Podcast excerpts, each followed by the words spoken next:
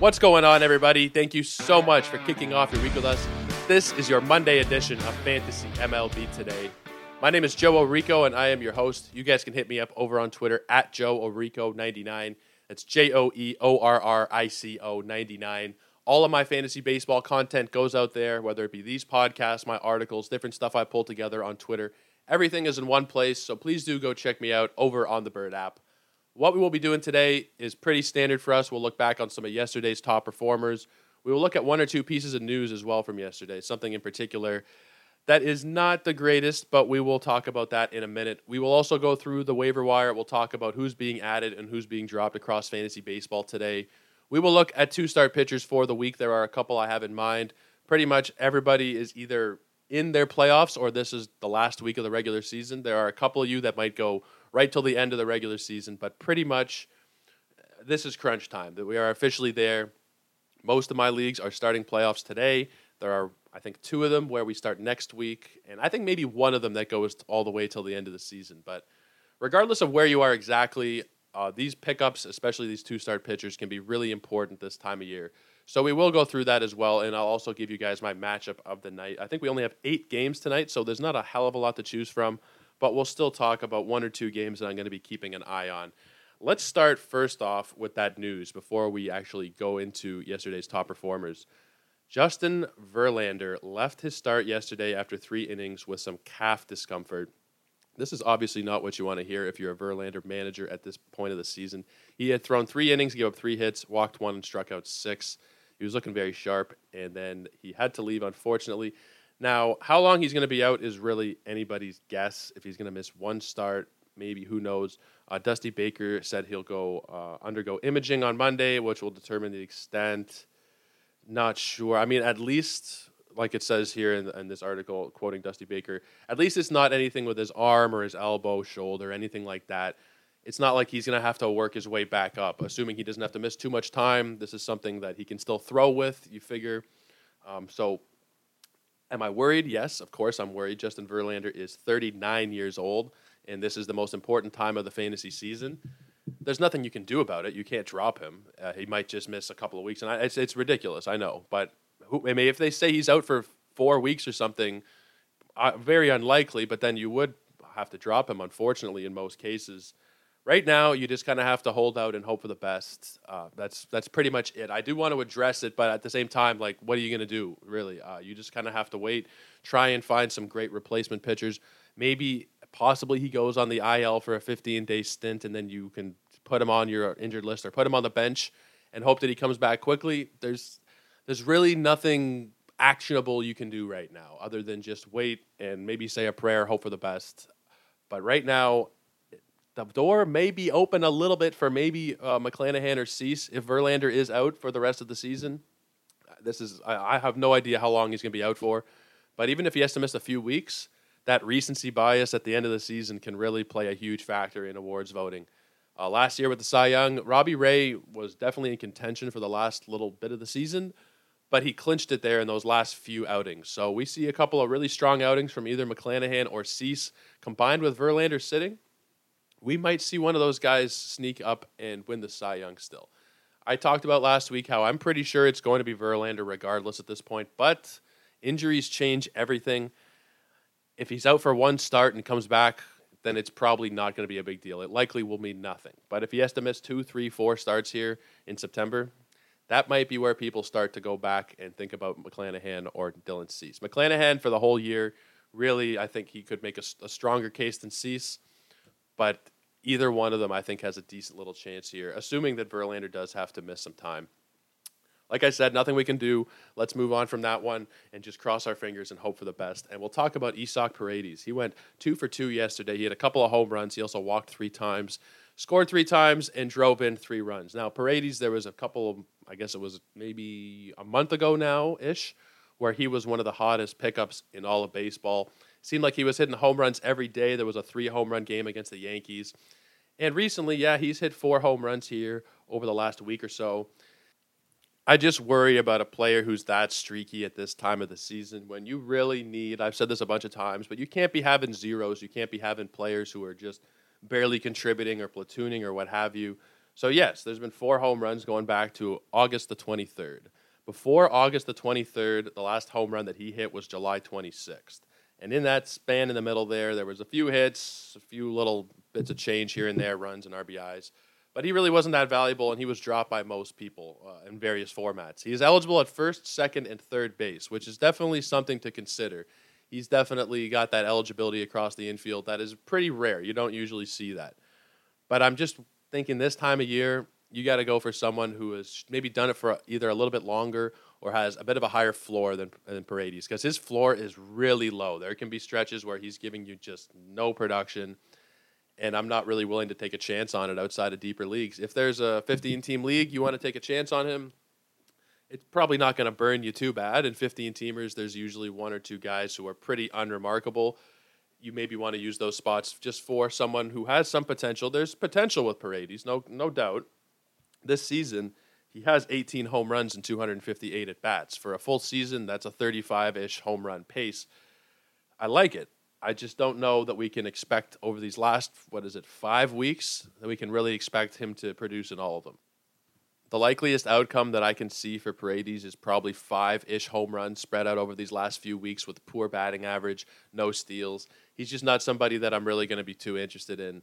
In a deeper league, maybe, but I'm trying to get somebody with a higher floor here if I can. And I think there are definitely people out there who do have a higher floor. And we'll talk about a couple of them later when we go through our ads and drops today. But let's keep it going with Herman Marquez. He's been somebody who I think has been pretty undervalued, specifically just because he plays a Coors Field.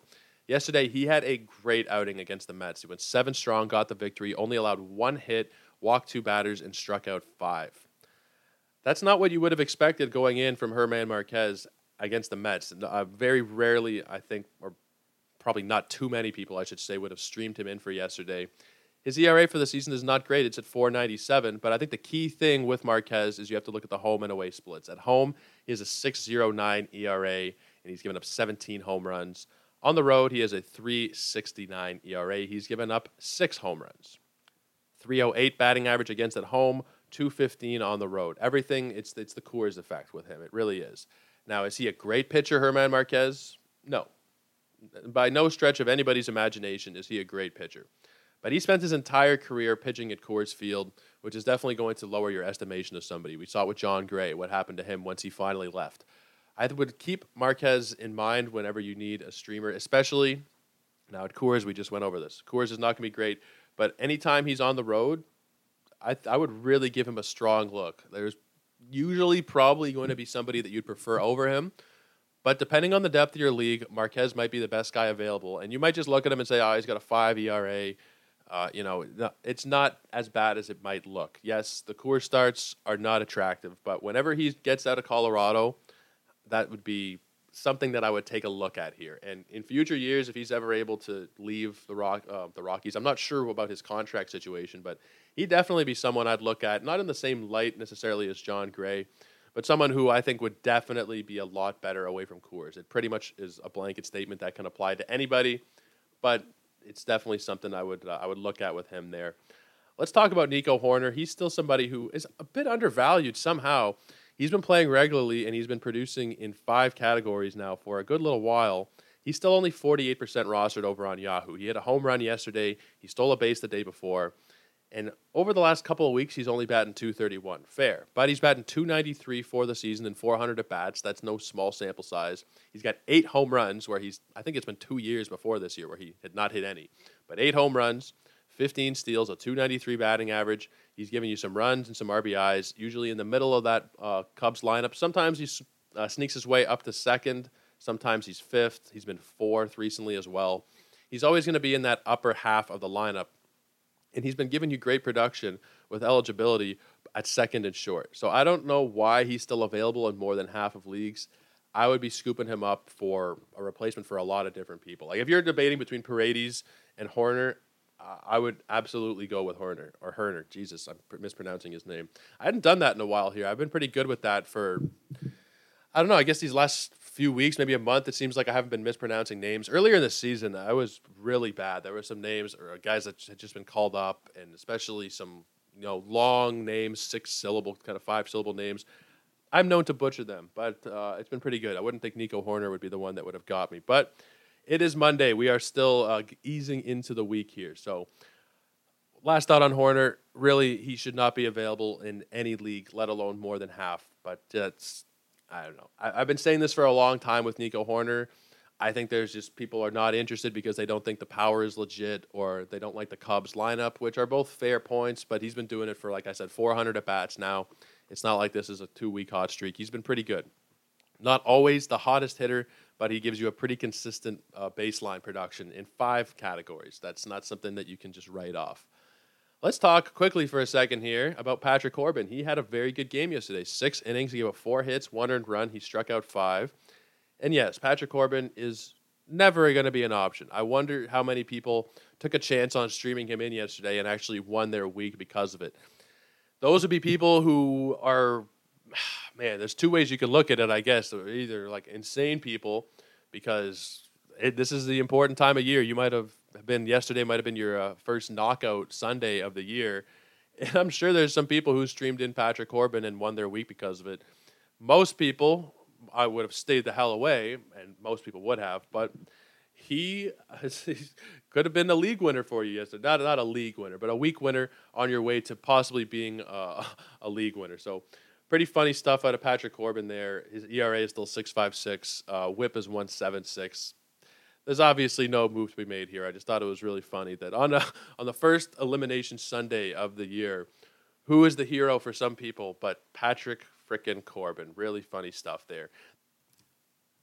Let's talk about Lars Nootbaar, who has become one of my favorite pickups of the second half, and he should be one of your favorite pickups as well. He had another home run yesterday. Over the last month, 21 runs scored, 13 runs driven in, four homers, two steals, and a 289 batting average. The guy is walking at a crazy high rate. He's been leading off every game. There were times when he's facing, or when they're facing left-handed pitching, where he'll bat ninth. But he's been batting first six games in a row here. He is in a great lineup, obviously in St. Louis. There's a ton of protection around him between Edman and Goldschmidt and Arenado and Tyler O'Neill. Hopefully, we can start to see him uh, producing a little bit more regularly. But Nootbaar is not somebody that I'd be wanting to leave on waivers pretty much anywhere at this point. Three outfield, five outfield, maybe a 10 team, three outfield league, you're not going to do it. But even then, like you could make a strong argument for it. That five category production at this point of the year. Now, I talked about yesterday, there are some guys who you should be cutting off of your rosters. And one of them was Marcell Ozuna for sure. If you're still holding on to Marcell Ozuna, you need to switch him out for a guy like Nootbaar or like Grichuk um, let me just take a look at Ozuna's roster percentage. 42. It's still going down, but I mean 42%, man. Like there's just a lot of people who aren't paying attention at this point. Let me just check on Walker Buehler. He's still at 51%. He had Tommy John a week ago, and he's still on more than 50% of rosters. Just pay attention, and you'll be able to have little advantages over your league mates because of things like that. You know, there'll be some people who are just not paying attention, or maybe it was you who was maybe zoning out or not focusing for a couple weeks there or life got in the way, and you still have Walker Buehler or Ozuna or a couple of the other guys I mentioned in that article from yesterday, you need to be moving on and picking up one of these hot bats like a Nootbaar. I think that he is a great pickup in any format at this point of the year. Let's move on now to our waiver wire portion of the show. This is just where I talk about the most added and drop players across fantasy baseball. The number one ad will come as no surprise to most of you, I think, and it's Corbin Carroll. He was called up or is expected to be called up today by the Diamondbacks and I'd expect him to get the start right away against the Phillies. Maybe if there's some delay or something, he'll start tomorrow. But Corbin Carroll, regardless, needs to be an ad across all fantasy formats. And you need to get on that soon because he's already jumped up 13%. He was at 18 and now he is at 31. I had him stashed in a couple of leagues where I had an NA slot, which is something that I really recommend if you are setting up leagues. NA slots are the best. You can put a prospect in there not taking up one of your actual roster spots and just hope that down the line they get called up. If they don't, if something happens in the minors, you just switch them out for somebody else. It doesn't really hurt your team in any way. It's just a nice little, you know, in waiting kind of game to play. And I've played that game now with Corbin Carroll for the last month or so. I've had him stashed in a couple of leagues, including my home league where I'm missing a couple of really important bats right now. So I'll take I'll take Corbin Carroll any day of the week. Very happy to have him there. If you look at what he's done across the minors this season, it's pretty staggering. His slash line is 307, 425, and 611. That's just bonkers. 24 homers, 31 steals. Like that's crazy. The uh, the average power, steal combination. There's maybe five or 10 players who can give you elite production in those three categories in all of fantasy. Corbin Carroll has a chance to do that right away. He's going to be called up. He's likely going to be hitting at the top of the order. I don't see why they wouldn't. It's hard. It's hard to predict that exactly. Maybe they start him seventh or eighth or something, but there's no reason to. They're calling him up here to get him some experience and having him. You know, the more at bats, the merrier. I think at this point of the year for the Diamondbacks and for Corbin Carroll. Now maybe they're trying to keep him under. I'm not sure. I'm not the most tuned in on those rules about you know certain number of at bats and that you're no longer a rookie. Maybe they'll try and keep manipulating that for another year of whatever. But I think at this point of the year, we have we've gone past those deadlines. Like you can pretty much start the guy every day, and you're not gonna you're not gonna surpass the requirements. You'll not lose a year of of uh, of team control over him. I don't think. Like I said, I'm not the the biggest expert on those, but I think that they'll pretty much just let him play at this point of the season, or else they would have just left him in AAA. So Corbin Carroll is an absolute must roster player in any format for me. Maybe if you're playing in an eight team league, you don't want to take that chance, but like you could literally make the justified ad of him in any format at this point. I'm all in. I've been waiting for a while now. I would go ahead and do it. The second most added up player today might actually not benefit so much from Corbin Carroll coming up, and that's Jake McCarthy. Now, he has been absolutely on fire. He's batting 341 over the last month, over 420 over the last two weeks, nine steals over that last month as well. He's been excellent. I just worry that he may lose a little bit of playing time here to Corbin Carroll. They've already got Dalton Varsho, Alek Thomas, and McCarthy in the outfield there. Now, Varsho will catch some days possibly, and Carson Kelly will take a seat, and they'll move things around with the DH slot, and uh, there will be playing time for for both of them, I think. But this is something that will eat into McCarthy's current, pretty much everyday role. So I'm not going to be jumping to go add McCarthy where I can. I think they're definitely going to prioritize Corbin Carroll over him. Uh, they're both, uh, I mean, Carroll 31%, McCarthy 30% rostered. Carroll is certainly the priority. This is not up for debate. He is the priority ad.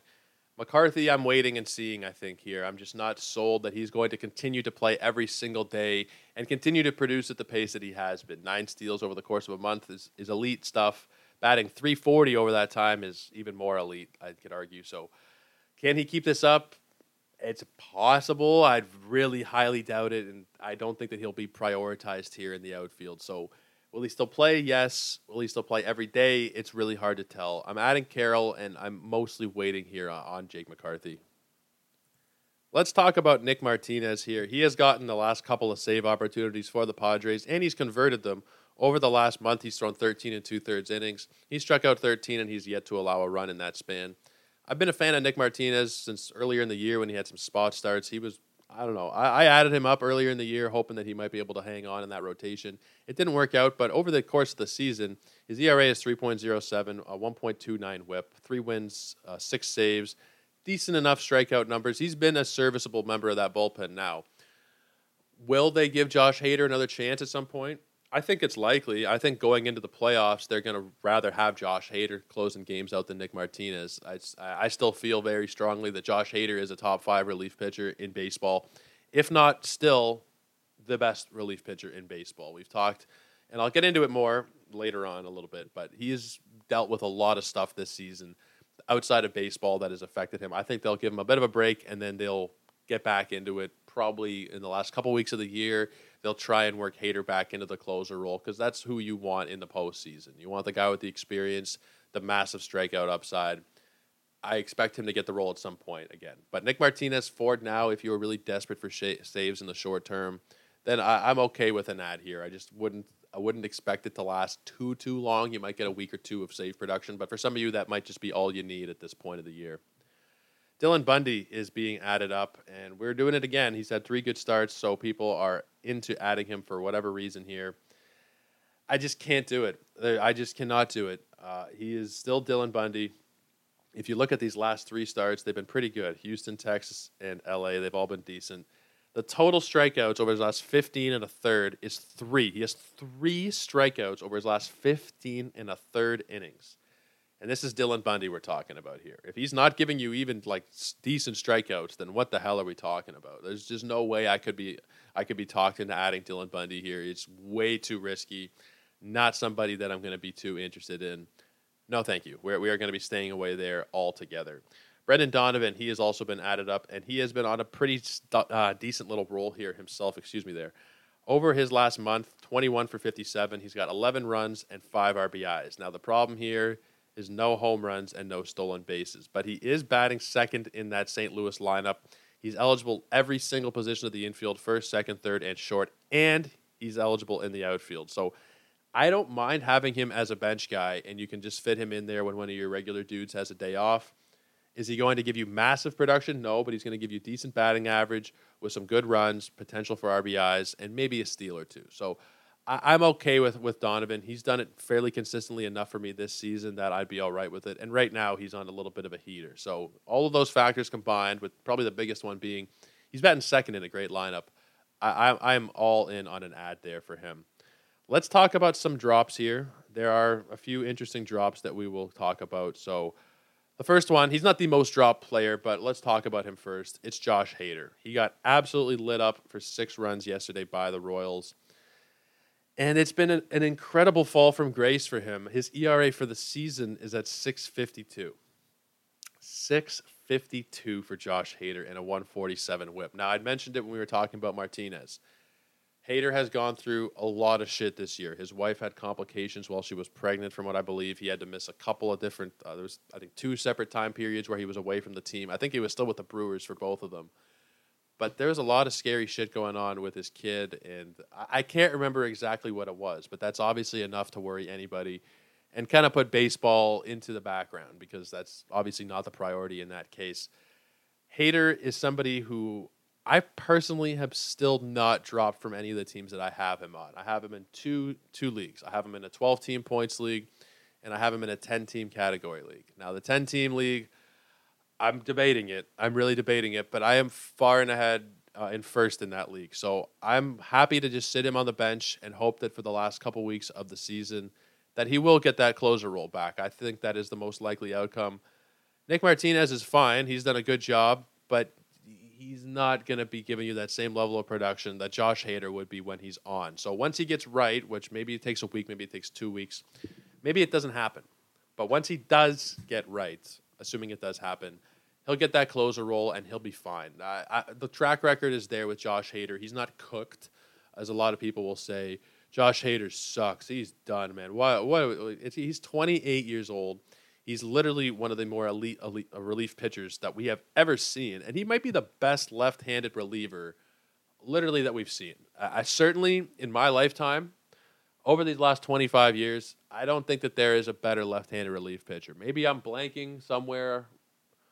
Andrew Miller had a good couple year run, but he's not Josh Hader, man. Like we can't be just giving up on someone just because of a, a rough stretch. It happens to the best of us especially when you're talking about some serious, serious stuff with your kid and, and your wife. I, am giving him a pass. Excuse me. I'm giving him a pass for now. Now, there are a lot of leagues where you cannot afford to give him a pass. Maybe you are in the playoffs this week. Your team is fringy to begin with, and you need everybody to be producing at the top of their abilities. Then maybe you switch out Hader and you go for an Alexis Diaz, a Nick Martinez, one of those types. But I just can't do it in good faith in a lot of cases because I I just there's something inside you just know that he's going to get another chance. He's Josh Hader. He has earned another chance, whether it's tomorrow or whether it's a month from now. He's going to get another save this season. If he doesn't end up with 30 saves this season, I would be absolutely stunned. And now that's only one more he has to get, but it's just I think that he will get that closer role back once he gets his head right. And a lot of people who will have dropped him at that point will be like, Jesus Christ, it's the last week of the season, and Josh Hader just saved four games. And I, I could, that is, I think the likeliest outcome is Josh Hader turning it around and getting that closer role back. So if you have to drop him, if this is the time where, you know, you are fighting for your life, you can't really afford him right now. He's not going to be getting high leverage stuff probably for a week or so. Probably, he might even just not pitch at all for a week or so. Maybe they just give him a bit of a rest because it's been terrible, no question.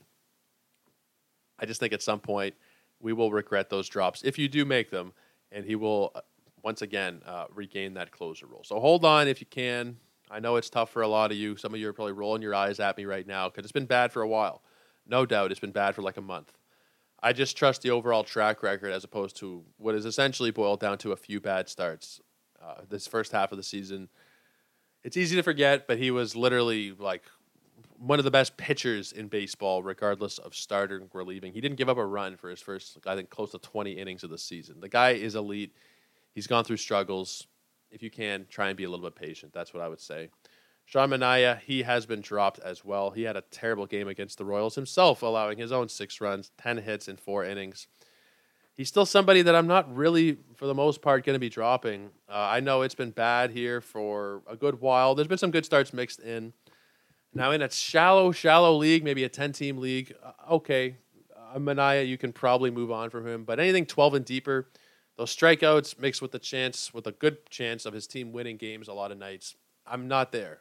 Uh, you cannot find a replacement pitcher in a lot of leagues who's going to give you the same level of production that Sean Manaea does. If you're dropping him, you better have like a really solid staff around him, and that's just you know your one weak spot. Maybe then in that case, sure. Most people are not in that position. Most people deal with some hit or miss guys every single week that you roster that you're hoping for the best from. Like for me, it's usually Alex Wood. He's a guy that I roster. I hope for the best from. I don't drop him even after bad starts because the potential is there. He can give you six, seven, eight shutout innings with nine strikeouts. So you kind of wait, and that's the same thing exactly that I do. That I'm doing with Sean Manaea. If you still have him, I'm holding on. I, I don't think that it makes sense to be dropping him here. Nick Lodolo, he's also been dropped. He's another guy that is just blatantly disrespected by the fantasy community. He had a bit of a rough one earlier in the week at Philly. Granted, he did have like five no hit innings, and then it was a bad sixth inning for him. Yesterday, it was three runs over seven innings with five strikeouts against Washington. For the season, he's got a 4.30 ERA and a 145 WHIP, which is probably enough to make most people say no, especially because he plays for the Reds. Over the last two weeks, 19 innings, got 18 Ks, a 3.26 ERA, and a .93 WHIP. Those strikeouts have really turned it around, uh, especially over these last month or so. And yes, there is going to be some starts mixed in there that are not great, but he makes for an ideal streamer. I mean, this last week it was a two-step for him. He ended up giving you 12 and a third. He allowed uh, seven runs, which obviously not the greatest because of that that one bad inning against Philadelphia. He was cruising for most of this week, other than that one inning. But 12 and a third. He struck out 10. Wasn't able to give you any victories, unfortunately, but he was away from Cincinnati and both of those outings, away from Great American Ballpark. That's really a big reason for taking a shot on him. If he's pitching at home, a lot of the time it's not going to be worth it. But I'll take a chance on the road pretty much every single time out there. Uh, for me, Nick Lodolo should be on a lot more rosters than 31%. It feels it feels really low. I feel like it's pretty disrespectful there. I'm, I'm still holding on um, in pretty much every single league. There's going to be some really shallow leagues, perhaps, where you got to move on. I, I would tr- I would try to hold on to Lodolo. He's got great strikeout upside here over these last few weeks. Away from Great American, he makes for a really interesting option. Let's now talk about a couple of two start pitchers for this week that I find to be worthy of an ad now. A couple of these guys I've added up myself in my home league and a couple of public leagues that I'm in. Uh, I'm practicing what I preach here, especially in these last couple of weeks. Throughout the season, I'm not the biggest two start pitching fiend. I know a lot of people are really looking for two, three guys at the beginning of the week. You add them in for those volume stats. For the most part, I'm more of a pitching person. I try and draft a lot of pitchers, and then I'll fill in hitters through FAAB waiver wires, what have you.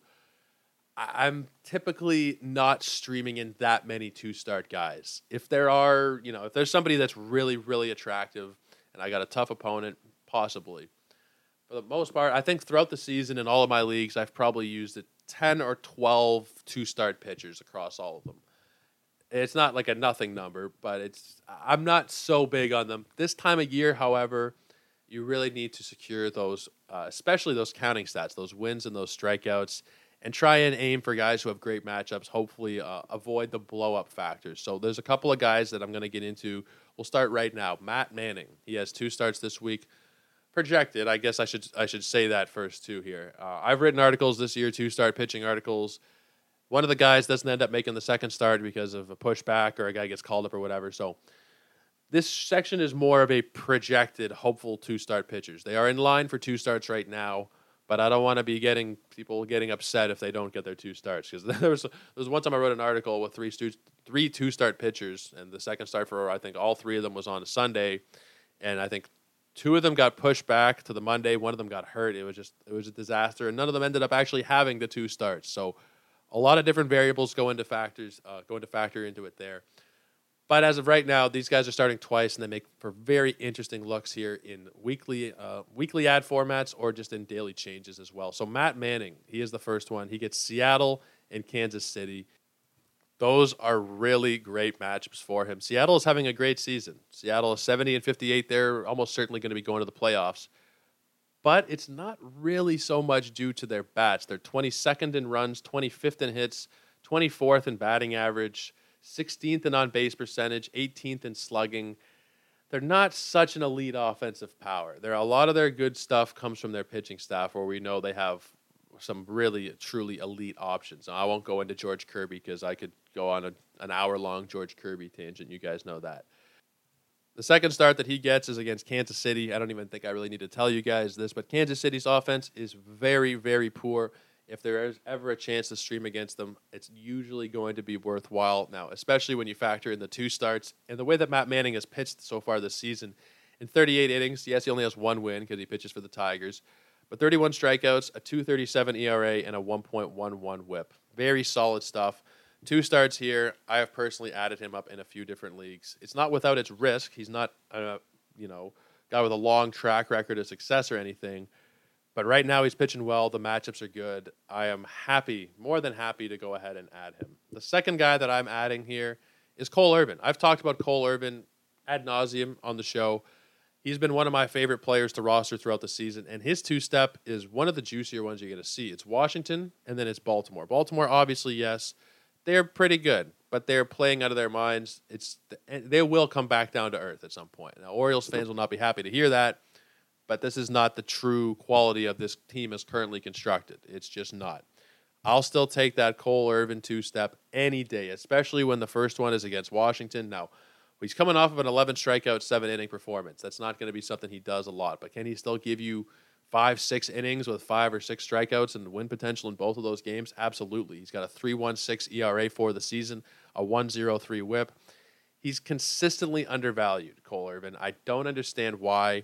I think it's probably the low strikeouts. Maybe it's Oakland, but I mean, playing for Oakland has its pros and cons. You get to start half of your games in that massive ballpark and really reduce your home run uh, risk and blow up factor there.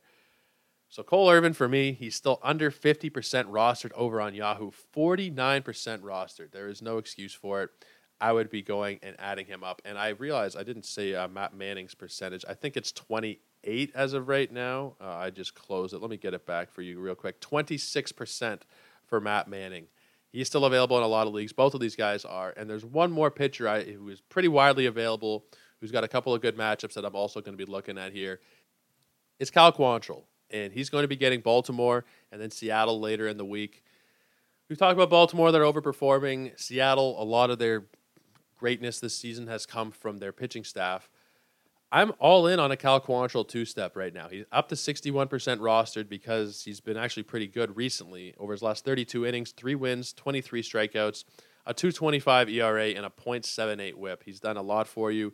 10 wins on the season is pretty surprising. There are a lot of pitchers who are a lot better than Cal Quantrill who do not have 10 wins. But it's been one of those seasons for the Guardians. They've been one of the biggest surprises across all of baseball. I was not expecting really anything from them, and they've benefited from a pretty weak division, but they are leading 67 and 59. They are very likely to be going to the playoffs, I think. Now, who knows what will happen with the Twins and the White Sox, but they've been a very, very good team, and Cal Quantrill has been a big reason for that recently. So in a two-step here, uh, I am all for an ad. Just to quickly recap, Matt Manning is who I'm going for, followed by Cole Irvin, and then uh, thirdly it'll be Cal Quantrill. But I think all of them have a ton of value. I've added up each of these guys in different leagues of mine this morning. Cole Irvin in a couple. I already rostered him in a couple. I think I have shares of him in like 80% of my leagues at this point. I need the best out of Cole Irvin, but I mean, especially the first start there against Washington. A lot of these matchups, they're they're really good. The pitchers have been mostly on rolls. All of them really, they've been on rolls. So this is a fairly low risk two start segment for me. Usually there's a more volatile option where there's, you know, one start that's against Washington, but then you get the Dodgers later in the week or something like that. These are all really, really safe options. I would be all in on all three of them. If I could if I could add all three of them in all of my leagues right now, I think I probably would. There's a couple of leagues where I don't really need it, so maybe those ones wouldn't make so much sense. But they are worthy of of ads anywhere this week, playoffs or last week of the regular season or what have you.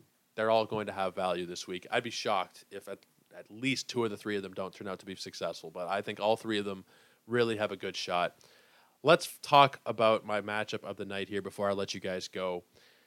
It's not the sexiest one. It's pretty decent here. Uh, it's Tony Gonsolin and Pablo Lopez. Like I said, there's like eight games taking place today. There's really not a hell of a lot to choose from. I suppose you could go Clevinger and Rodon. I wouldn't fault you for going Clevinger and Rodon, but I'm going to go with Tony Gonsolin and Pablo Lopez here. I think there's a good narrative element to this as well. Tony Gonsolin – who's been hated on recently by Marlins Twitter because they're they're fighting for their boy for Cy Young for Sandy Alcantara. It's totally understandable, but I don't think that we should be slandering Gonsolin in the process. Like he's 16 and one with a 2.10 ERA and a .86 WHIP. It's what I was hoping for him last year. I added him a lot last year, hoping that we'd get this kind of production, and he was on and off kind of great at points last season, sneakily. I don't know if people even really will remember it. And if you look at his overall stat line from last year, it's not like he was so great. There were some starts where I was hoping that he'd give you something close to this. Now, granted, nobody would have ever foreseen that he would be a Cy Young candidate. That's you know, of all the pitchers, of all the pitchers on the Dodgers, when you think about them at the start of the year, Buehler, Kershaw.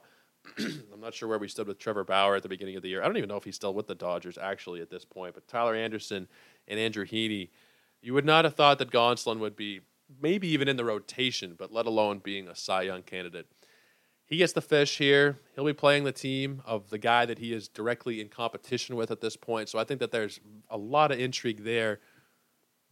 And then on the other side, we have Pablo Lopez, who has been, I, I don't know, maybe the most frequent question I've been getting recently is Is Pablo Lopez somebody that I should be dropping? And I have been advising for the most part, no.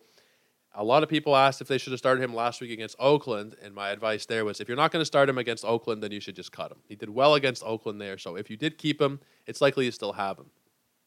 At this stage of the year, against the Dodgers, I'm probably not going to do it. Now, my typical philosophy is you start everybody until about Wednesday, Thursday, unless you're looking at something really, really horrendous, like you got, like, I don't know, one of your guys is going into Dodger Stadium or something, or, you know, Houston, Yankee Stadium then maybe you have an early week sit. But for the most part, I'm usually like Monday through Thursday. You start them and then you deal with the repercussions later on if you need to stream, if you need to sit to make up for it after the fact.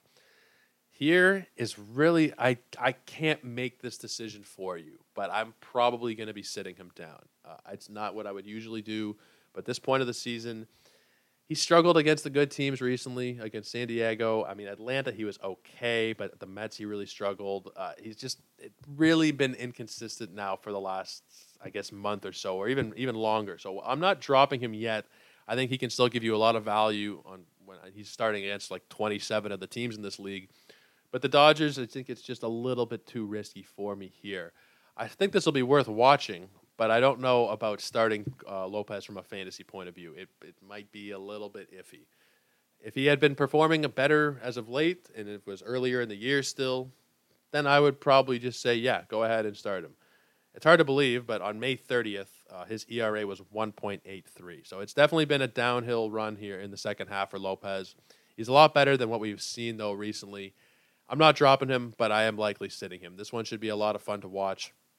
Obviously, if you are starting him and watching it at the same time, that might be a little bit too nerve wracking. So maybe pick your poison there. If you're going to start him, maybe don't watch it. If you're going to sit him down, then maybe it's it's a lot a uh, bit easier to watch. I know watching my own starters is typically pretty uh, headache inducing. But that will do it for me, guys. I'm sorry for rambling. Every now and then I'll go on these little rambling tangents, but if you listen regularly, you know that that's something I am prone to do. Check me out over on Twitter at JoeOrrico99. That's J O E O R R I C O 99. All of my content is there. These podcasts are posted there every single weekday.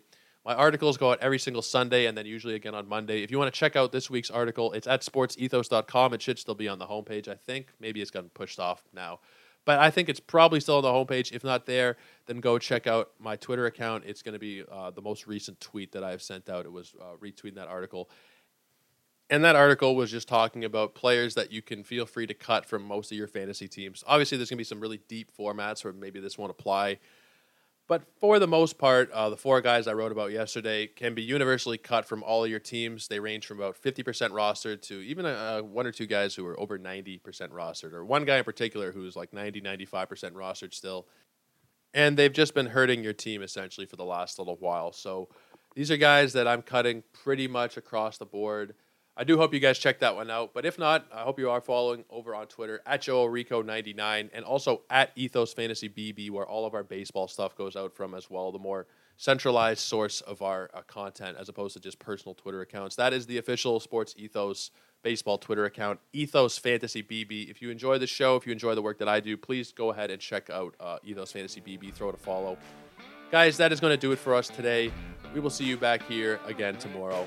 I wish everybody the best of luck in their matchups because this is important now. We are in playoff season for a lot of you. Best of luck. Cheers, guys.